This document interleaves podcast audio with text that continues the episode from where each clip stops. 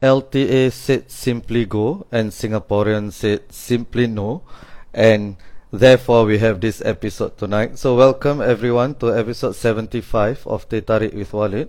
And as you all know, the recent controversy over the news supposedly was supposed to be introduced, I mean it still is going to be introduced, the, the SimplyGo Uh, issue, it generated a lot of buzz online, it generated a lot of discussions, and not least, not least from our our two guests. Between our two guests, I I would say I should say, uh, Professor Walter Theseira and Anngee Neo, both are friends of the show. They have both been on before, and uh, they were debating this issue online as well. The context is Walter when Professor Walter Theseira went on C N A's podcast, and there was a clip of his that went viral, and then Anngee responded to him online, and there was a little back and forth between them.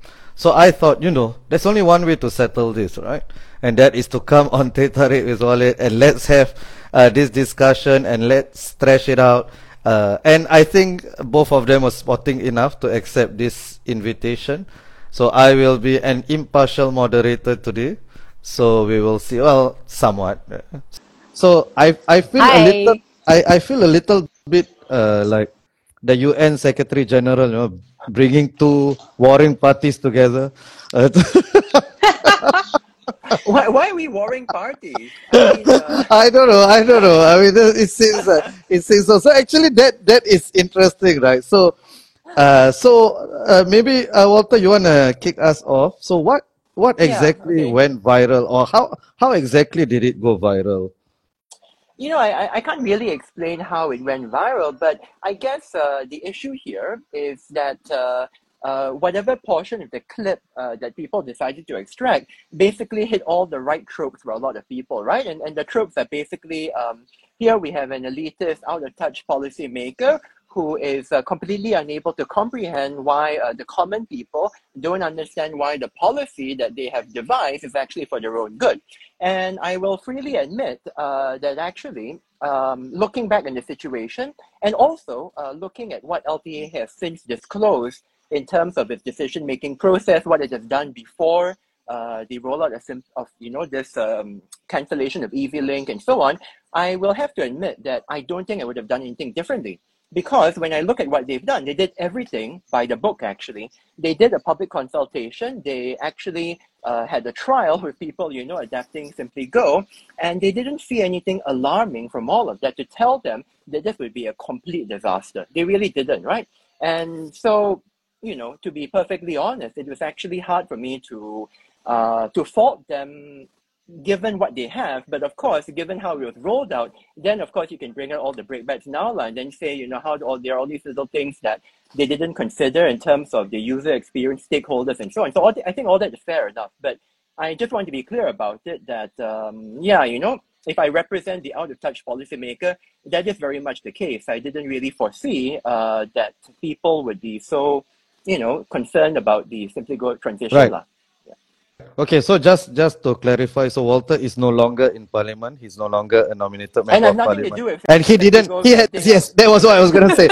He had nothing to do. He's not from L T A, so yeah. He was invited to be uh, on that podcast, uh, which uh, Anngee took issue with that particular clip. So Anngee, what's your problem basically? With um, I just want to clarify, right? It wasn't just that particular clip. I listened right, right. to the entire podcast. Okay. So um.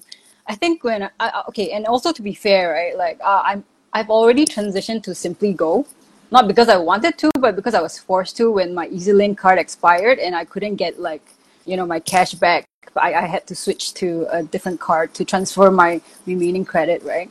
So I've been using it for a couple of months, and then um, and I would say that you know I don't love it. I could live with it. It's a tolerable state of annoyance that I just lived with. Okay, so. Um, So when, when they announced the change, I was like, okay, yeah, well, everyone's going to grumble, but we'll, we'll just get over it.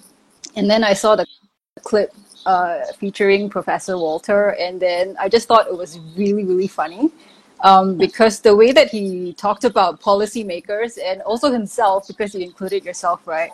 I was just like, oh my God, this is like comic gold, you know, like I just have to, make a comic. Why? What? What? What? What was funny about it? Um, it's just a level of um, uh, lack of, of awareness, obliviousness to the the plight of the ordinary people, and the way that you're just like, oh, you know, I only take public transport when yeah. it's inconvenient to drive. And I was like, oh my god, I need I need to draw this, right? Uh, and thanks for being so sporting. Like I I, I was talking to you afterwards, yeah. and I, I did clarify yeah. that it's not meant to be a hit piece on you per se, uh, maybe a little bit, but uh, I think it's it's more reflective of the general mindset maybe of the people who put out uh, policies or you know new systems, and they don't particularly use them use it themselves.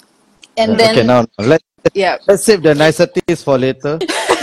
Okay, but, but you know, I, I think yes, yeah, actually yeah, what, yeah. what I regret, right? I, I think yeah. what I do regret is that it was a missed opportunity, and I think I, I see this quite clearly, like, clearly like, in the discussion we're having. It's actually, a, seriously, unfortunately, a missed opportunity for me to convey to as many people as possible, both why uh, policymakers and actually, I'm going to argue here, a significant number of Singaporeans, maybe even, you know, one third or more, actually genuinely think SimplyGo is better for them, as well as convey, okay, why there's also a significant number of Singaporeans who are extremely unhappy with it. So I probably failed to do both of them uh, justice, and that is actually the real regret I have. I mean, yeah, you, you can make fun of me. I think that's okay. It's not as if I like that, but you know, that, that's like, that's like, that's one thing, right? But I think the more regrettable thing is that people still don't understand why many Singaporeans like SimplyGo, and they also don't understand why many Singaporeans uh, just cannot deal with it.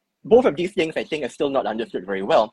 And in fact, I think, unfortunately, ever since the announcement to cancel uh, the transition or whatever has gone forth, I will tell you, there's now actually a backlash from the people who like SimplyGo, who are now asking, why are we spending money to, you know, uh, to retain it when we just don't understand why some Singaporeans hate it? You see, so so clearly both sides don't understand each well, other. Well, I mean, what, what people here? Like Kelvin Ching have already said that the people who want E Z-Link should foot the bill for it. Yeah.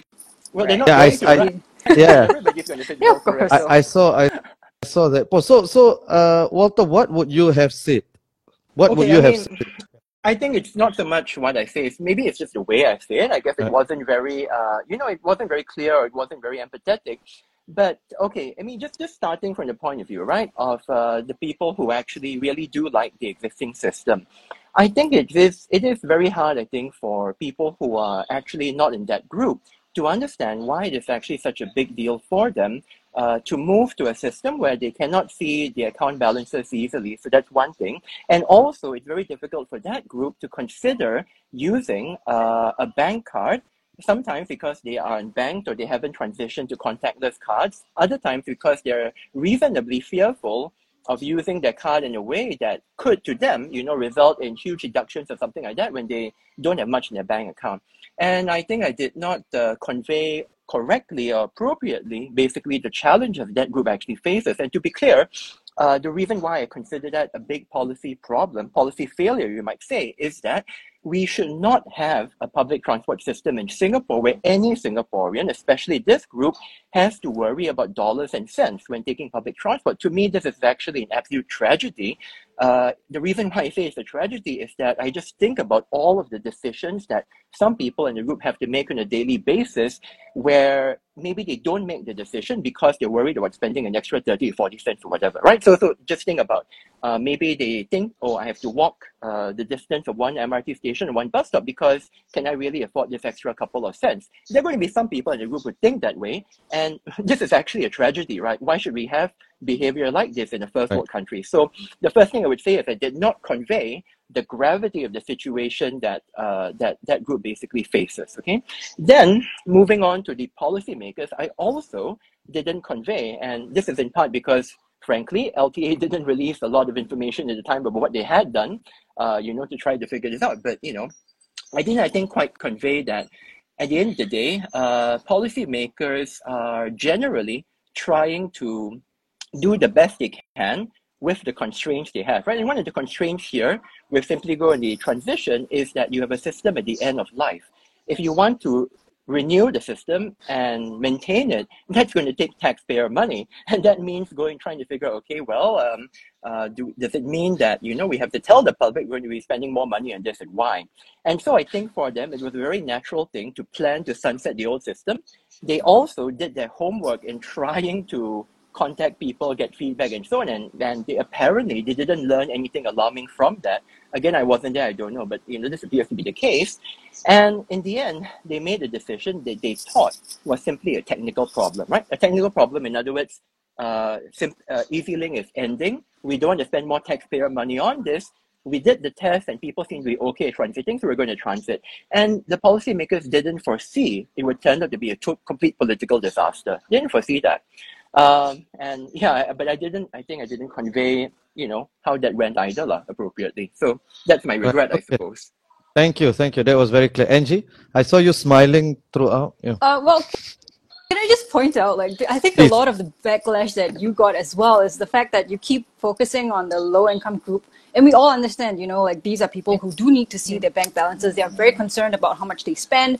And, and you know, I, I, I do love how you are very concerned about like how public transport is maybe not affor- affordable for them, where they do have to worry about this thing. But then you're entirely disregarding the whole group of people like me who, you know, don't have to worry about our bank accounts, but our subjective experience is like far less worse than when we were using E Z-Link, just because there's a lot more cognitive like load that that's on us right now. You know, in the past, I just tapped out.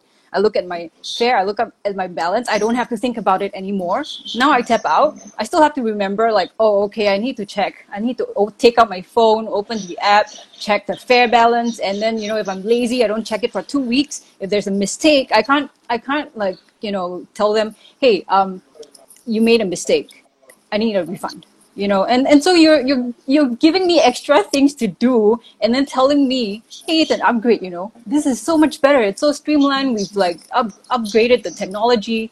And I think that's what a lot of people are annoyed about. I think most of us would eventually just get used to it, but just to tell us that, hey, it's an upgrade because it's an upgrade on your part, um, is I think what a lot of people are annoyed sure. with. No, no, yeah. It's also, I think having, uh, seeing you explain that is actually very useful because I'll be frank, that, that is actually a group that I didn't tackle, but I'll tell you why I didn't tackle it, right? Because fundamentally, what we have here is the difference between whether your baseline is, do you trust that the system more or less works on average reasonably well and it's not out to, you know, screw you over, or at least it's not designed so ineptly, shall we say, that uh, you often end up making a mistake or the system ends up deducting more than it should, and so on quite often, right? Versus the view that, uh, well, the system works as designed, and because it works as designed, this is not something I have a lot of uh, stress over in terms of whether it does or doesn't deduct me uh, more than it should. Because when you look at SimplyGo, right, there are, okay, to be clear, there are two groups of people uh, who are using SimplyGo. There's the group of people like yourself who appear to be, correct me if I'm wrong, right? But I think what you're doing is you're using a card with a virtual wallet balance on it, Uh, rather than using, let's say, your bank card or something like that. And then there are people who use their bank cards in SimplyGo, which is about forty percent. Um, I am going to wager that quite a significant chunk of that forty percent using their bank cards uh, hardly check their exact transactions. Now, of course, if they go and check them, they may, like yourself or like other people have heard about, be horrified to find that, you know, there are some uh, incorrect transactions and so on. Although I want to be clear here that I have no idea what the percentage is. It's just that when people do find this out, of course, they post about it because they are understandably very upset. They're very aggrieved. I think um, there's a P Q yeah, that was like yeah, raised and right. we will find it uh, out yeah, in yeah, Parliament. That would be good. Yeah, exactly. But, but what I want to point out here, right, is that when you look at account-based systems uh, elsewhere, actually, a lot of them work on the same basis as this. They work on the basis that um, most of the users have to be comfortable with trusting that the system doesn't screw up most of the time, you see? Uh, but one of the ways that they build that trust, I have to say, is not so much with, you know, this system of uh, using the app to check whether you're deducted correctly, which I think is actually not that great of a system. People have told me that, and I accept that. Uh, I think one of the ways they build this trust is by designing the fare schedules and so on so that people don't feel that the system has some kind of element in there that's out to get you in some way. So I'll give you one example, right? Transport for London. Transport for London uh, has uh, account-based system as well, where if you use the account-based system, it's also very hard for you to see what you're being charged for a particular ride. But the reason why people are okay with that, I think, is that the authorities have designed into the system uh, quite a comprehensive fare cap system. And the way the fare cap system works is that for people who are relying on public transport, they never pay more than the fare they would pay otherwise if they wanted to buy a concession pass of some type. It's, uh, yeah, so, so that's the way the fare cap system is implemented. So why is that a useful feature? Because it means that basically it's very hard for the system to screw up and charge you too much, you know, because right. once you reach the fare limit, which is set, I think, quite low because it's meant to, you know, uh, ensure people can afford the system, then that's it, right? I mean, even if the system doesn't work properly after that, you're not going to pay more than that amount. And I think in Singapore, unfortunately, we have this legacy system. I'll say, all right, we have a legacy system where in the past, we try to use prices to make people choose between different kinds of transport in different ways, which was not good, I think, for their sanity or for the system's efficiency. So one example, if you know, I mean, some of you are not old enough for this, but uh, in the past, there were aircon buses and there were non-aircon buses. And of course, aircon buses had a surcharge. Now, you know, you could argue aircon buses are more expensive to operate, but my point is these kinds of fare differentials are a pain in the ass. And uh, if people who remember that these fare differentials exist, I can understand why they're very annoyed with uh, how the system works and how they're trying to watch whether the system's trying to, you know, screw them over or something like that. But we've been trying to design away from these kinds of fare differentials. And I would argue we should probably go a lot further. So perhaps the last thing I'll say on this briefly is that uh, one thing I will agree with, and I will actually argue, is that SimplyGo is probably not the right system for the fare system that we have today. It will be the right system, I think, if we much more aggressively move on fare caps, uh, if we present automatic subsidies to people who are in the right categories based on their income, you know, age, whatever it is, and we basically generally relieve Singaporeans of having to worry about, is it one dollar, one fifty, one forty, what it is. Because these kinds of worries don't have a place, I think, in our public transport system. If I go to the train station, right, or whatever, I just want to think, oh, how do I go from A to B? That's it.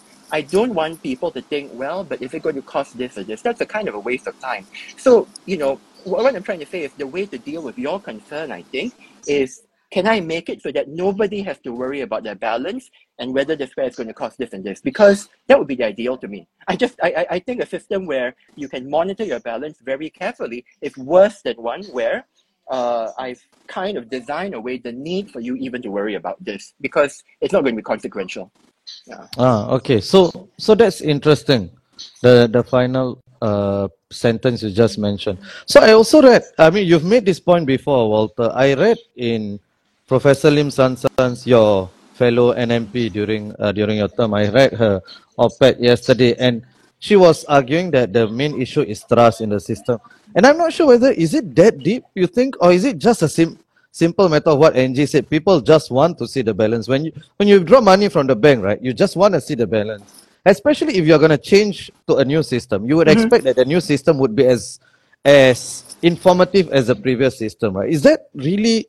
Did we really need to go deeper and say that this is a lack of trust in the system? I think there's a lot of trust issues here. Oh, you think so? Can I just, no, I, just I, I, jump I, in? Yeah, please, sure, go ahead, please, go ahead, yeah. please, Anngee. Yeah. Oh, I, I think like the other thing is just that like in Singapore, we are, I think most of us, even for the people who like to complain a lot, uh, expect things to just work, right? And um, E Z-Link was working real well, you know, because we could see the fair and balance. And then when you switch to a new upgrade, we would expect it to also just work for a majority of the, the commuters, right? So I think um, because we're so used to efficiency and we are so used to having price transparency, like then when it it is taken away, that particular thing, then it, it doesn't feel like an upgrade. It feels like a downgrade. And I would say that it objectively is a downgrade because I love what you're saying about having, you know, fare caps and stuff, but realistically, for that to go through Parliament and get passed for all the subsidies and whatnot for people, I don't know when that's gonna be, man. And then while that's while people are fighting for that to happen, we are all still having to deal with the current system. So I don't know if being idealistic is nice, but also we are we are the ones, you know, going through it every day for I don't know how many more years before subsidies come into play or fare caps. Mm. Yeah. So so maybe just briefly on, on the trust issue. I, I so so I think what's interesting is I, I thought about this, and you know, it's actually kind of interesting that today we even trust the cash card system. Because I think we have to remember that before cash cards, we had magnetic, uh, you know, stripe cards. But even before that, of course, we paid with cash. La. So again, um, I think a lot of your listeners will, don't re- will not remember this, but we used to pay with cash last time. And although I was also too young back then to remember what people were saying when we transitioned from cash to the magnetic cards and so on, I wouldn't be surprised at all if a lot of people were not happy with transitioning to the magnetic cards and then later E Z-Link. Why not happy? Because when you got cash, when you pay your public transport of cash, of course you keep all the cash in your wallet, right? So it's right. yours. And then you're told one day, hey, uh, the government wants you to first put ten dollars or twenty dollars into this card, then only you can take public transport. Of course, a lot of people are going to be like, yeah. what the heck, man? And of course, to get people to do that, okay, the government used everybody's favorite tool, which was prices. Uh, it became quickly apparent that it would be more expensive to pay cash fares than to pay uh, magnetic card fares, right? And so that's how they got people to shift their money into these cards, which then became E Z-Link cards eventually. But if you think about that, there is no logical reason why anybody would, if you were concerned about trust, right? There's no logical reason why anybody would prefer paying with the card instead of paying with cash out of your wallet, except of course for the convenience. But if you were really worried about your money going missing, and I'm sure there were people coming up with conspiracy theories back then, uh, you know, about how the government, you know, wanted extra money in your cards locked away and, and stuff like that, right? I wouldn't be surprised. Social media wasn't a thing obviously back then, but yeah, my, my point is people would have reasons to be suspicious of the system. And yet, decades later, we are now at a situation where ironically, everybody completely trusts the cash cards, even though it's not the same exactly as money in your wallet, but everybody completely trusts it at the moment. We have somehow managed to create a lot of trust in that. And of course, that's when uh, going to a different system, understandably, people think, well, what the heck is this? Because it doesn't offer me the same features of the cash card uh, system. But I think the other aspect of trust I do uh, worry about and, and also a bit concerned about is that um, I do think looking at some of the discussion online, you know, some of the posts and so on, that I think there's uh, there are a number of people who criticize the transition in the system without fully knowing what it is that they, they were criticizing. And I'm not here going to talk about people who use E Z-Link cards or even, uh, you know, like um, virtual wallets with uh, SimplyGo cards. Who I'm really talking about here are the people who use bank cards uh, under SimplyGo and don't even know that they're using SimplyGo. There are definitely people out there who use their bank cards every day, who didn't check their statements, I suspect, and who were happy to bandwagon onto the criticism of SimplyGo because, you know, to them it's like, oh, government's trying to do something funny again. And to be fair, right, the way that the announcements made, the very short timeline, six months only, very little explanation, I think, given at that point in time, although more stuff came out later, that would give a lot of people room for pause, right? And so some people, I think, bandwagon on. And ironically, some of those people, I think, came to regret their choices to bandwagon because those people later found out, oh, now we got to pay forty billion dollars more for not going ahead of this. And I was actually using SimplyGo all the, I was using SimplyGo anyway, and it actually worked for me. So so people didn't understand what it is that they were complaining right. about. But again, I'm not referring to the people using E Z-Link cards, you know, as well as, as you know, people who have got quite well-reasoned out concerns for why they just don't like SimplyGo. Like, I mean, those are, I think, are, are very sensible. Right. So so just, just to pick on what you said, or pick up on what you said, uh, you mentioned that probably during the transition from cash to E Z-Link, I can imagine I would have. I was also quite young, but I would have complained as well. I just don't like the the entire shift to everything cashless. It just it's just difficult for me. I'm a bit old school, but the government persisted anyway, right? What is different this time, right? What is different this time? And Anngee, do you feel like that's a win? That's a win for the citizens. The fact that okay, people, like, you were complaining, I, and then the government. You know, I, I feel like I should be channeling all the all the diehard E Z-Link Go like fans, right? But to be honest, I, I don't I don't think that this is a good move forward. I would rather they spend that forty million trying to figure out how to get easy uh, SimplyGo um, show the fair imbalances. I mean, they did say that there are like calculational problems and it will take a couple of seconds, which would then, you know, like clog up the system. But, you know, I would rather money be poured into that rather than to like, you know, extend the, the dying lifeline of a system that we are going to have to sunset anyways in like a, a few years, I guess. Um, so I would I would much rather that. Um, but at the same time, I think that the transition period given was too short. Like, uh, I think I was reading a report about how like the system was like not loading very well, or there were problems when people wanted to upgrade and then the transit link machines were not working properly. Um, and I think, uh, yeah, they could probably have extended it by a little bit, but I don't think they should have spent forty mil to to do well, so. so. It, it seems like it's them if they do, them if they don't. So, uh, uh, I mean, people are complaining, and then now people are saying, like like yourself are saying that. Because I think uh, oh. the, the, the, the, key, the key part is that we want to see the balance and we want to see the fair.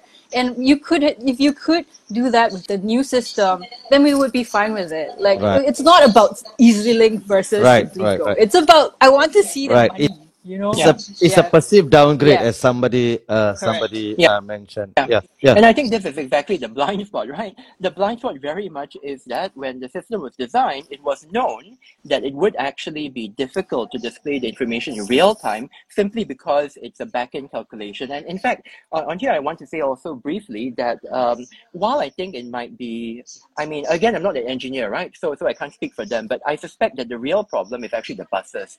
And the reason why the buses are the real problem is that they're all operating essentially on mobile connections, right? For internet connectivity. And so anything that, that affects the strength of that connection or whatever is going to make it impossible for the system to tell you there and then. Whereas at least for, I think, the train stations, you can probably do something about the hardware to have, uh, you know, uh, more real-time like connection. But yeah, for the buses, I, I think this is quite tricky. lah.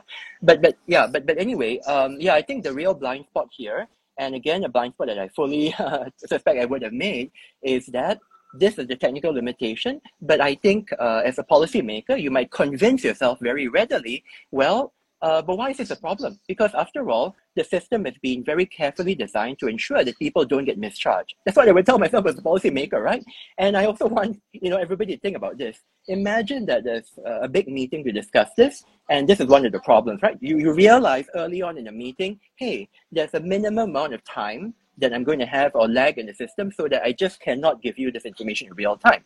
Now, at that point, who's going to be the one? One, to, to tell the senior policymakers, yeah, you know, I actually just don't trust our fare system. I just don't trust that it will charge me correctly all the time. I really must see this, and to belabor that point.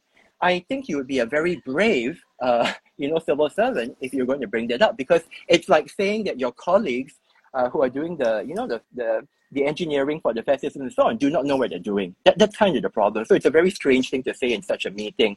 And I think that's where the public, of course, needs to tell policymakers, hey, you guys are, I mean, like, can you realize that not everybody thinks like you? But right. if we don't bring the public into these discussions, nobody will say that, right? And that's our right. problem here. Uh, Hold on, uh, can I just hey, sorry. jump in yeah, there? Please, yeah, please, sorry. Yeah. I because... wanted to ask you something also, uh, oh, okay, Anngee, before sure. I forget. Sorry. Sure, sure. Uh, you, you can, uh, you can uh, state your thought uh, and then answer my question. Okay. So for you personally, was it about trust, or was it just that you just wanted to say it? It's not about trust. You, it's not that you don't trust, but it's about convenience as somebody. It uh, is about yes. convenience for me. I, I, I really resent the fact that I'm made to download yet another app on my yeah. phone. Doing uh, one thing that E Z-Link yeah. used to do. And then now I also have another app on my phone that tracks, you know, my data. You know, like, I have so many apps already on my phone. Do I really need another one that tracks my data? You know, and I think that, uh, you know, like, it, it's really just um, the, um, the the extra stuff that I, I just need to do, basically. Um, yeah. Yes. Yeah. You want? I wanted to say something just now when I okay yeah you. But just yes. going back to what you said, because uh, I wanted to bring this up in this conversation because you mentioned it in uh, one comment to a reader of my comic, that you said uh, it's going to be really embarrassing if a civil servant brought that up, right? And then so your so so hold on your your line of thought is that, okay, you, like, as this senior, like, as a civil servant who has that thought, you feel embarrassed to bring it up in a meeting, therefore the normal citizens have to bring it up to the civil service. But why is it that we are okay with civil servants feeling embarrassed to bring this up, because, you know, like if someone in your organization already thinks that, then they should have the the the courage or whatever, or, or like the safe space to bring it up without being penalized, right? Um, by whoever is, who their bosses or whatever. Like instead of waiting for, I think it's it's very much part of like designed like solutions and solving the issues, right? Why wait for the public to come in at a very late stage when you could have preempted that like way way ahead in the planning process? I, I agree with that, but um, you know, I think uh, not not being somebody uh, who is in the uh, position to to design how the civil service has meetings, uh, but you know, not not only has meetings, but also how uh, how we select, uh, promote, and I guess empower civil servants. I think this is this is actually a challenging challenging thing to do, right?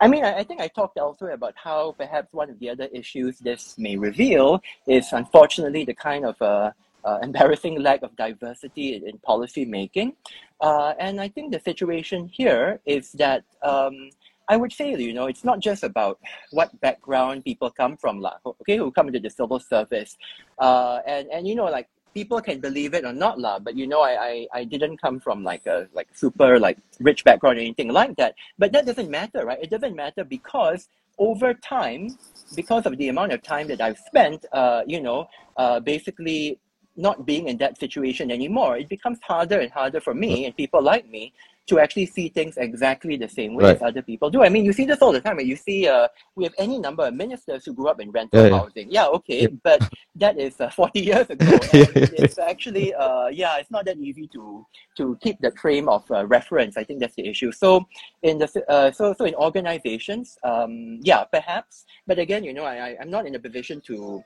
to say this is really how the civil service works, huh? Because I'm not a head uh, C S or anything like that. But it could be possible that we don't have enough safe spaces and avenues to have true um, or, you know, greater diversity in civil service, not just in terms of your backgrounds, but also in how you think here and now. Uh, but, you know, let's not have this about just me blaming others, lah. You know, it's like it's like that, lah. I mean, like I said, I, I could have made the same mistake, so, yeah. Right, so uh, even in the comment section, right, this is such an emotive issue, you know, and I've had many episodes, right? It's rare that we have so many comments. And it seems like this one really struck a nerve, and and maybe it reveals, maybe it's just about the balance. Maybe it's also reflective of something else. Maybe people are thinking about elitism in policymaking, uh, as uh, as Walter was saying, and maybe there's something there. But how do we interpret this? Should we be uh, depressed uh, at uh, based on what Walter just said? So this elitism, this lack of Uh, out of touch, or should we be happy that the government has reacted to public pressure, or should we say that, oh, this shows that the government is not as strong as before? Last time it would ignore uh, these kinds of public and do what is right, not what is popular. How how should we, Anngee, as somebody who who was complaining, how do you interpret this? Um, I interpret it as a, a very much lack of preparation, I guess, on their parts to anticipate problems. And I think uh, in design thinking, when we try to like do a new system, for example, there would be extensive research, you know, not just, oh, we gave like cards to a thousand people. I think I read in uh, in an article somewhere, and then they said, hey, that's okay, you know, like, and then therefore we roll out this entire system to everybody, because we thought it would be okay. Um, that's not how like R and D works, I think. Um, so I think there needs to be a lot more uh, consultation, a lot more um, money poured into. Uh, but who, who who is consulted also matters, right? Anngee, yeah. Right. So it could- um, so like the I think the one thing that was good about when I was reading this article is that they said that okay, they realized that the older people Uh, had issues with it, which is why like the concession cards uh, remained the same, um, and then so that was the explanation, and I think that's a good thing. But it's just unfortunate that they didn't like widen the study to see any other potential problem, because I think uh, I think what uh, Professor Walter said in, in in the C N A podcast, which really struck me, was he thought that um, because it worked for him, therefore it must work for everybody, and um, I think anybody who does uh, user experience will know that nothing works for everybody. It's always like a compromise where everybody is slightly unhappy about something, you know. There's no like perfect solution. If somebody somebody's really happy about something, right, then somebody else will really hate it, right. right? So it has to be like a good compromise of all the things that everybody like can, can live with, right? right. So I, I think yeah. that has to be taken into account. Th- Thank you. Let, let me just read some of the messages. Sorry, I, I missed out uh, the earlier comment. So, Masagos says, uh, not the minister, okay? Masagos, my friend, he said, but, I was shocked for the one. But I think the messaging behind the forty million dollars is a classic case of blaming the public for their feedback. Yeah, that was a bit strange to just insert that, you know, because of this.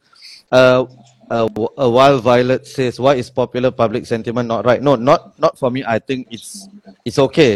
Being popular doesn't mean being populist, right? Um, and being popular, I mean, popular public sentiment should should matter as well. It's just that in the past, the government used to say, we don't follow what's popular, like we follow what is right.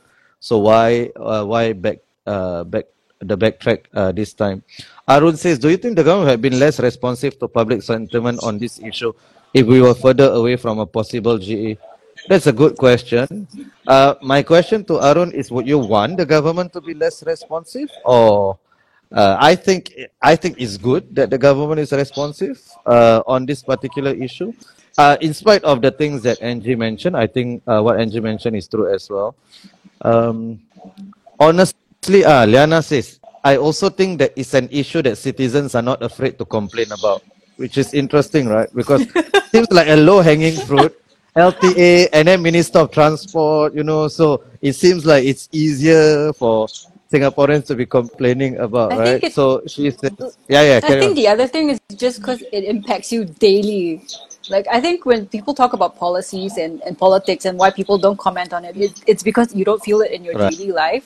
But when like, you're tapping like in and tapping right? out, yeah. Yeah, yeah, when you're tapping in and tapping out every day and you look down and that stupid sim- SimplyGo logo is there instead of your Fair and Balance, you know, it's it's like a annoyance that built in your heart. Right, right. Okay. You know? I can feel yeah. your uh, your passion on this. Yeah. I think a lot of Singaporeans uh, are thinking like you as well, yeah. So, Walter, did you want to respond to any of that? Yeah, I mean, I, I think I just wanted to, I mean, I, I agree again, you know, that, uh, yeah, I think SimplyGo worked for me. Obviously, it doesn't work for other people, but uh, I would want to point out again that there are there is probably quite a significant number of Singaporeans uh, who actually are very happy with the system that the way it is. And I think, uh, I think the issue there is that they just have no motivation or reason to explain to you why they like the system, right? Because for them, they take their credit cards or bank cards out of their wallet, they tap through the system, they don't think uh, they don't think that they need to watch the system very carefully to ensure that they're charged correctly. And so for them, from their point of view, it works as well. Now, it is true, uh, maybe they would be even slightly happier if there was also a magical way for them to find out what the fares and so on are when they're doing all this. So, I mean, I, I don't dispute that perhaps their experience could be improved even a little more. But as it is right now, uh, for many of those users, they don't think that there's a significant deficit in the system. Now, does that mean that everybody should transit to the new system? No, it doesn't mean that. But uh, it does mean that if we're looking at the cost structure of the system, that is the SimplyGo system as well as the existing system, um, we have to figure out some way of figuring out, of, of basically deciding what's the value of catering to people's concerns and needs, their genuine concerns and needs, versus the amount of money that we may need to spend to catering to that. And of course, at, at this point, some people might say, well, what are you talking about? This is a false choice because you didn't have to implement SimplyGo.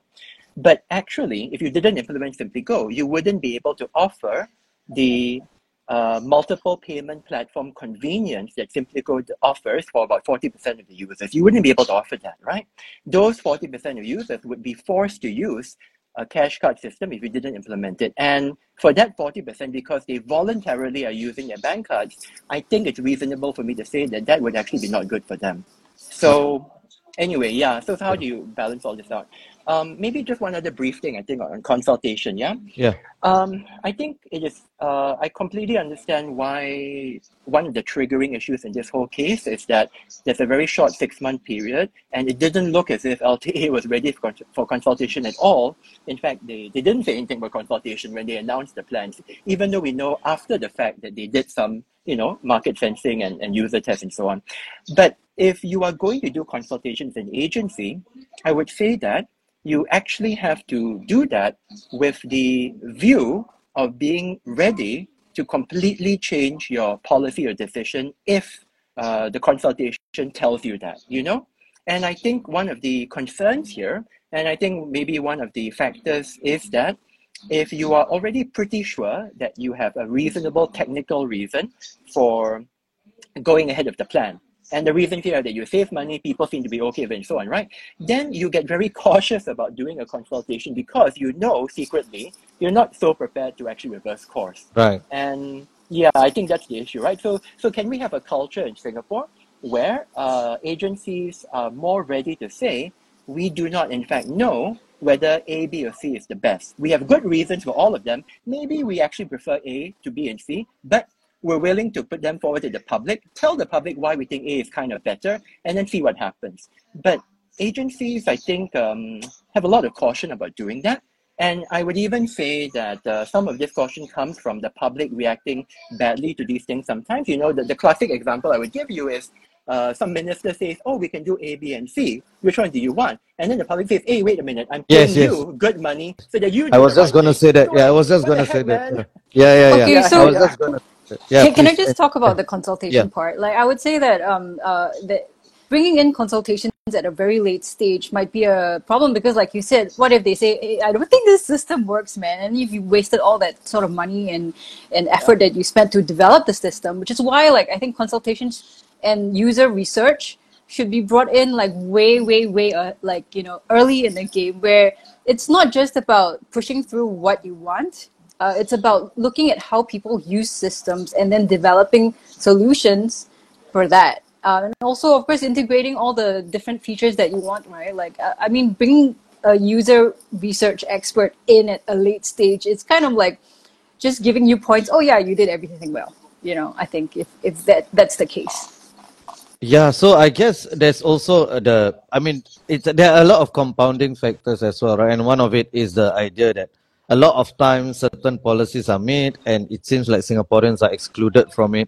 Uh, and when, you know, uh, Arun said, uh, I'm, I'm reading his comment in the context of the government's re- recent push to be more consultative and to co-design policy, which probably requires a lot more transparency and not just communication, but dialogue between the government. Like, how often have we heard, right, when a person goes for a di- for a dialogue with the government and then they would say, oh, that wasn't a dialogue, that was a briefing or what. It could just, it could be real, it could be the perception, right? But we've heard could have been so an email. We've heard that so many times. So I guess there is some, maybe the, the culture needs to change as well. So somebody uh, writing in support of SimplyGo, Handsome Cat, actually I'm aware that fares can be deducted wrongly, but I accept that in exchange for being able to earn credit card rebates with SimplyGo. uh, so, uh, Anngee, a question for you. Do you think it's a win now that the government have uh, has U-turned? Um, I think it's a win for now. Uh, I think it's a win for now because, like, it, it showed certain lapses in the policies that they have been making or even the system that they have been making where, you know, it's very much focused on the technological and the logical stuff and they totally uh, forget about the emotional and psychological part of a u- like a user's experience. So I think they that's that's a really good win and hopefully that's something that they take into the future with them when they design future, you know, systems. Yeah. The emotional part is always ignored in a lot of uh, these things, right? And it's it's equally, if not more important, in uh, in many cases. Yeah. Yeah. So, and uh, a question for Walter is this, which you sort of uh, answered uh, just now, but, but maybe you can just uh, delve a little bit deeper into this. Is this reflective of a deeper rot in the civil and public service? I think this is. Nah, that's that's a bit strong maybe. And also I don't want okay, I don't want to be I don't want to be too harsh. Yeah, yeah. I don't want to be too harsh on ordinary civil servants, you know, who yeah. most of them just wanna want to serve Singapore, you know, I don't want to be too harsh uh, on them as well. But the, or at least maybe not deeper rot, but is it is it elite, this is this elitism one oh one, right? Okay, uh, I, I'm going to say no to, to that just just uh, straight off. And the reason why I want to say no to that is that uh, you know in, in all the interactions that I've, I've ever had with civil servants as well as political office holders, I would say that for basically for the policies that touch our daily lives, you know, regarding, it can be labor, it can be uh, housing, transport, whatever it is, uh, I, I can say very truthfully, I've never detected any hint of, you might say, duplicity or, you know, self-dealing or, or anything like that in, in the way that they formulate, think about these policies and think about, well, how do they shape the policies to serve Singaporeans? Okay, I know it sounds a bit like a campaign speech, lah, but really, uh, my experience has been like that. And, and I think the experience of other people who have, you know, who have worked with the civil service or P O Hs, political office holders, on these kinds of, like, you know, I say, um, like daily living policies, it, it's very much like that, lah, for the most part. But I, uh, but at the same time, Uh, I think when we look at the structure of how uh, the civil service operates, but now, now I want to broaden it beyond that, okay? When you look at the structure of how the government uh, operates and the political philosophy of, of, of this government, I think we have to recognize that over the, uh, over the decades, the government has spent a lot of effort to uh, basically, you might say, um, influence or manage, maybe manage is a better word. They spent a lot of effort to manage all of the feedback channels in Singapore, right? So just think about, you know, many of the um, many of the channels through which criticism, dissent, contestation get uh, get you know get, get taken up in, in many democratic societies. Uh, think about unions, you know, think about the media, think about citizens groups which form around one cause or another. In Singapore, we have to acknowledge that the government plays a significant role, uh, directly or indirectly, in all of these things. And is that good or bad, right? Uh, I mean, okay, I guess a lot of people here are going to say it's bad. But if you if you take a step back, I mean, the reason why I suppose a civil um, a politician might say why we do it this way is because they would say something about how, you know, uh, dissent is important, criticism is important, but uh, if it's not managed carefully, it could lead to destructive divisions of society, okay? So no campaign speech from me, lah, okay? But basically, that's kind of what they would say. But they would also, I think, if they're honest with themselves, they would also have to recognize that if they manage it too well, then they will never hear the genuine concerns of people, right? Because everybody down the line has a way of managing the, the criticism and dissent so that the people on top don't hear the full force of it. That's just how it is, you know? And I, I want to say something, uh, not not in Singapore, but, but something I've heard about, which is, I thought, quite interesting, instructive for our experience. And everybody knows that, that China is not exactly um, super open society in terms of criticism and things like that, right? It's a lot of control, state control. But what is interesting is that uh, I've seen research that indicates that the central Chinese government is actually explicitly tolerant of local dissent and the local media. Why? Why are they tolerant about this when they actually have the, the tools to shut down a lot of this? It is because they recognize that local dissent and media play a very important role in surfacing up things which are really problematic, because they know that sure as heck everybody down the line will never tell the central government what is really going on. And maybe we should learn something from that, right? I'm not saying that we should manipulate things in that way, but I really think we could be a bit more um, open, or a lot more open, towards alternative ways for people to criticize, give feedback, and so on, which are not occurring through the managed, you might say, channels, lah. Okay, so, right. So, so, so this is good. Okay, so this is a win for that. Okay, maybe for that. I don't know. Right. Yeah. So, so based on that, right? So we have this uh, managed channels, right? As you eloquently put it, right? Um, so basically, our, our voices are not, uh, do not reach them, uh, and even sometimes, even without these managed channels, right? When the M P comes over, I'm, and I think a question for all of us: when the M P comes over, how often are we as honest to them as we are uh, talking about them behind them, right? And I've seen this with my own eyes, like people who have everything, because people are just polite. They don't like these kinds of con- confrontations with uh, with their M Ps, right? I've seen this so many times. The moment the door closes, oh, that M P is horrible, blah, blah.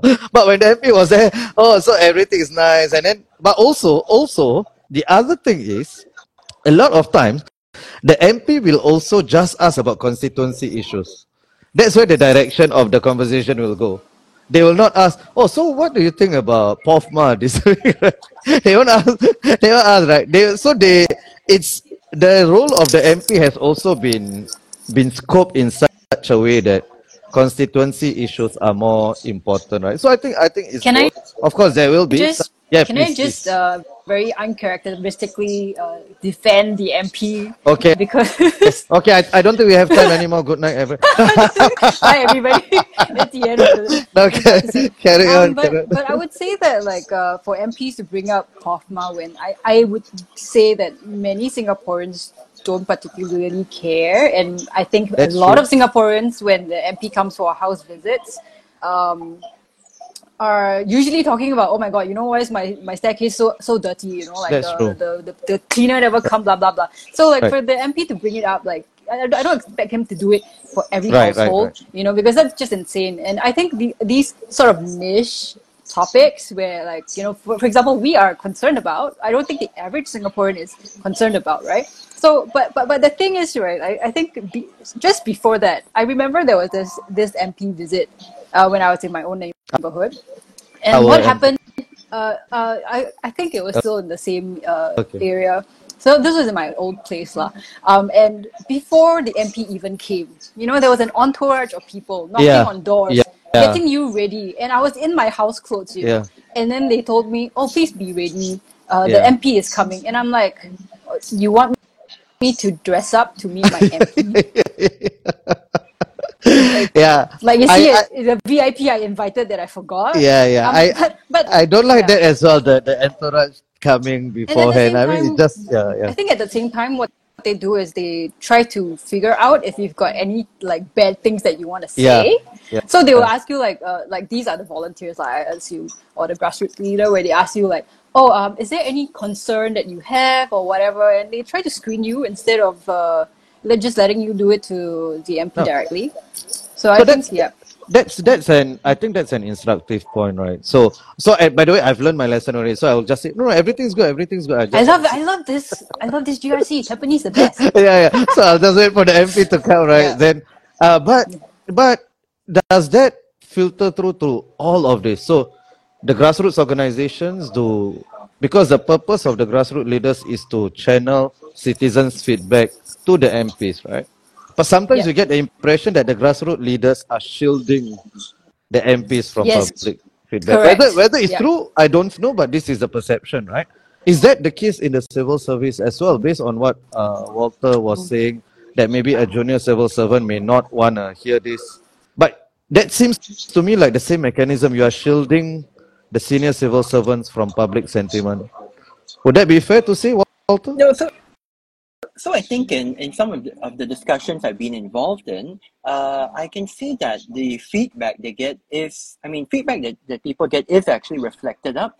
But um, I guess what I'm concerned about here is whether uh, as a civil servant, um, you're willing to, or is in your incentives rather, to press the feedback all the way, especially if the feedback happens to be, you might say, more at odds with, I think, uh, you know, Uh, what Anngee pointed out to be the more technocratic uh, nature of the civil service, right?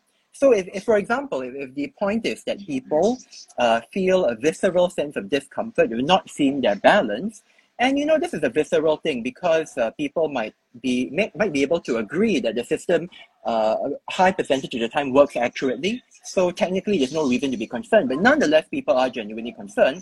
But if you feed this back and then, you know, somebody says, oh, no, but but technically ninety-nine point nine nine percent of the time being audited is always correct. Are you going to keep bringing it up, you know, like a broken record in a meeting, right? Being like, no, no, I know you're telling me that. And I know I can tell the constituent or the person who gave me feedback that, but it doesn't matter. They're still very, very upset, you know. So I, I think um, because meetings realistically only last a certain amount of time, I think these points are made. They, they are dealt with perhaps in the way that I mentioned uh, earlier, which is some evidence shows that the concern is not such a big concern, right? And then people move on to the next agenda item. You know, even talking about the issue of affordability, I can tell you affordability almost always comes up in all these meetings. And the way that I suspect they are generally dealt with is to point out the various mechanisms that do exist for lower-income Singaporeans to get transport vouchers, to get subsidies, concessions, and so on. And all these mechanisms exist But then they don't change the fact that there are still a substantial number of people out there who still feel very stressed, right, about paying for public transport and managing every cent. And again, uh, how much do you want to belabor that point? You could raise the point again, but then people would say, but I already told you, we have all these mechanisms and you should go and communicate to the public that. So kind of ends there. La. And I think that's the that's how the cycle works sometimes. Right. And that's where that's why I think uh, public feedback in this raw format on social media where people are not afraid to hurl whatever the heck they want, um, that is sometimes the only way of breaking through, okay? It's, it's sometimes the only way of breaking yeah. through. Yeah, indeed, indeed. It's more effective than even the M Ps coming to your house and uh, for, for that reason, because there's there's no filter, right? But of course, there's there's there's downsides to that as well. So there's a question here, uh, Chiyun. Uh, I think this is a D M. Uh, is this decision reversal unprecedented for this three G slash four G government, or at least I mean the speed of reversal? I think it is. Would uh, I, you, I, I cannot. I cannot. Would you count? Yeah, sorry, Angie. The go go stun on six point nine. Uh, one of that. With, with, does it count? The, the oh, interesting. Oh, that's true. The six point nine million. I right? think. Yeah, where, I think that's where the only one that I can think of on the fly, um, and right. that happened in the wake of the election. Right. Right. Uh, um, but I, other than that, I don't really remember any major backtracking. Right.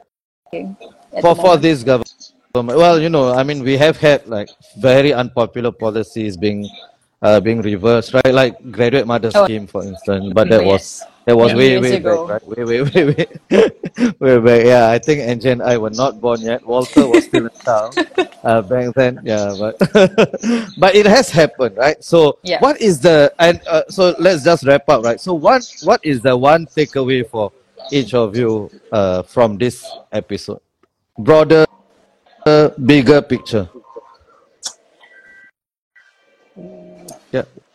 Wow, this is this is a, yeah, a very cheap a question. uh, I think the, the, the most shallow one that I would say is that sometimes complaining Why? works. Why is that shallow?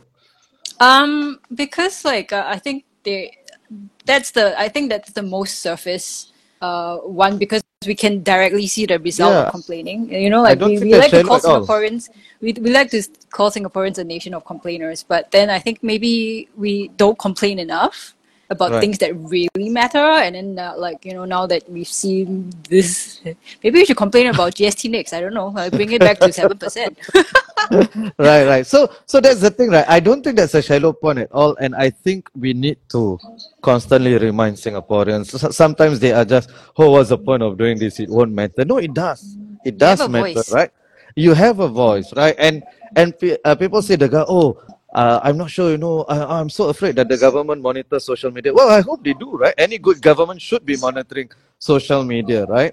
Uh, to uh, to take into account public sentiment. So, yeah, I don't think that's a shallow point. I think that's actually a deep point that a lot of Singaporeans uh, do not emphasize, I think that the, our voice matters. The other point that I, well, it's not a point, but I guess it's more like a realization for myself is how deeply technical Um, Singapore is as an as a as a, in a in terms of policy making, because um, I just realized that many many times like the emotional and, and, and experiential right. part is, is completely just like not even in the conversation at right. all. Right. Um, and that is quite interesting to me because for in my line of work, experience is uh, the, one of the most important things, right? right. Um, and, and you want your the people who use your products or you know buy your things to love the thing that you're doing, right? Um, and, and so to see the the real lack of it in policy making is very interesting for me, and also just to see like how you know even if we tell you, hey, this sucks, and then they're like, oh, but it's better, it's better. Yeah, we know it's better, like technically, but you know. We don't feel like it's better. Whose voice, like, it's just a very... Whose voice is that? I leave it. I leave it to you to decide. But, but it's just right, interesting right. for me to see that sort of, uh, I guess, like uh, dissonance between right. the the feeling and then the logic part of it. Yeah, I think I yeah. think that's that's such an excellent point. Like the feeling part is is something that policymakers always have to. Ha, uh, has to uh, take into account, right? A politician has to take that into account. Uh, Walter? Hmm. Uh, Uh, so for, for me, I think I'm going to uh, bring up a point which I think Sun Sun brought up, uh, you know, just quite recently, yeah. which is on the whole issue of trust. But I think I'll, I will broaden it a bit, because my understanding was that she was um, a bit more focused perhaps on this issue of trust in the transaction, right, the transaction level there, uh, when you tap out or, you know, and you see the balance and so on. But I think what this episode exposed for me is that the trust that we have in government uh, is actually sometimes quite fragile, right? Uh, and the reason why it's quite fragile is that uh, basically, when you look at the situation, what contributed, I think, to the lack of trust was the very short time frame between the announcement being made and, you know, basically transition was supposed to happen.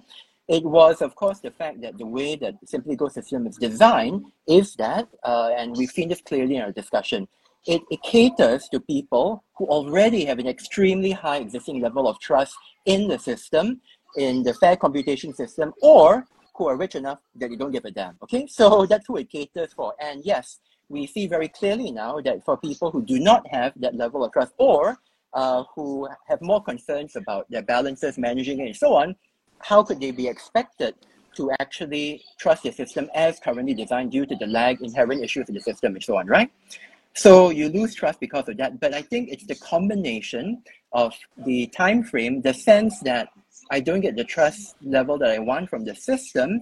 And, you know, perhaps also I think, uh, and, and we also can't, I think, escape the fact that uh, this is about public transport fares, and public transport fares have been going up. Uh, cost of living has been going up. All of these factors together, I think, make a number of people, including people who are not really affected by SimplyGo, right? It made a number of people start questioning, well, uh, can I really trust that all right. government agencies are doing the right thing at all times in my own interest? And some people started doubting that, right? More people started oh, doubting that. Oh, that's what Walter, the and Walter so is it yeah. is it a lack of trust in the competence of the government, which mm. is sort of new, mm. which in the yeah. past, in the past yeah. we never saw these kinds of criticisms against mm. the government, right? Like people yeah. will say the government Uh, elitist, out of touch, but you've you've never heard people criticize the government for being incompetent, and this is sort of something new yeah. in the past few years. Would you say that's uh, that's part of it as well? Yeah, so, so I, I think that's interesting, because I think it's good and bad. Uh, I, I think the good thing about it, of course, is that people should feel empowered to criticize the government on competency grounds, and I think it is also the case today, unlike maybe what. forty or fifty years ago, uh, that you can find a large number of experts, uh, you know, out in the public who are not aligned with the government, who know a lot about the subject, perhaps more than, you know, a lot of people within government, and who can provide uh, extremely well-founded critiques of these issues, right? So I think uh, it's it's a good thing from that point of view. Um, is it bad? I mean, I, I think um, I think the bad issue would be this, right? I think the bad issue is if we don't have a way within our political system, within our decision-making system, to actually uh, accommodate uh, these kinds of critiques of competency and so on in a way that actually leads to better policy-making. So that, that's, that would be my main concern, right? Because when I think about bringing it back to SimplyGo, um, in the end, was the way that this transition was handled and the eventual U-turn by government, was that an example of good policymaking? Maybe not, right? Because it was certainly a decision that tried to stem, I think, the erosion of trust and the accusations of lack of competence. So from the political point of view, it probably did that successfully. But from the policymaking point of view, because it results in forty million dollars of unnecessary expenditure, and because some of the fundamental issues, for me, the most important would be, well, guess what? Uh, low-income people who have difficulty in public transport still have difficulty today. No different from last week, okay?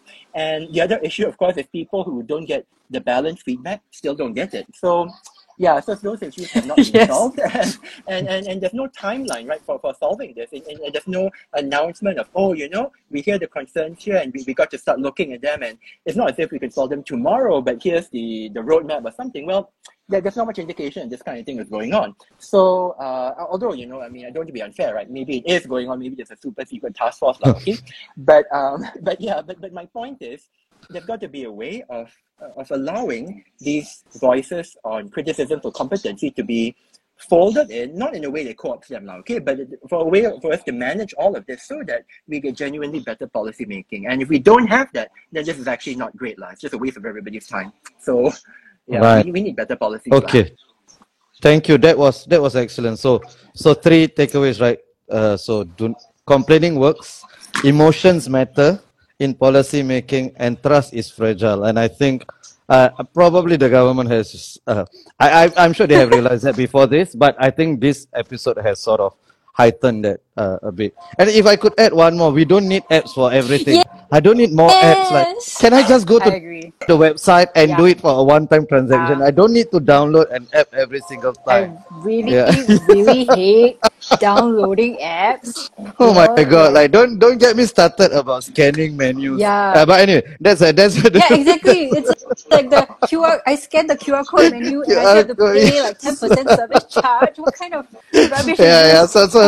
So that's that's a separate conversation. But thank you so much, Walter. Thank, thank you, Anngee, for being so sporting.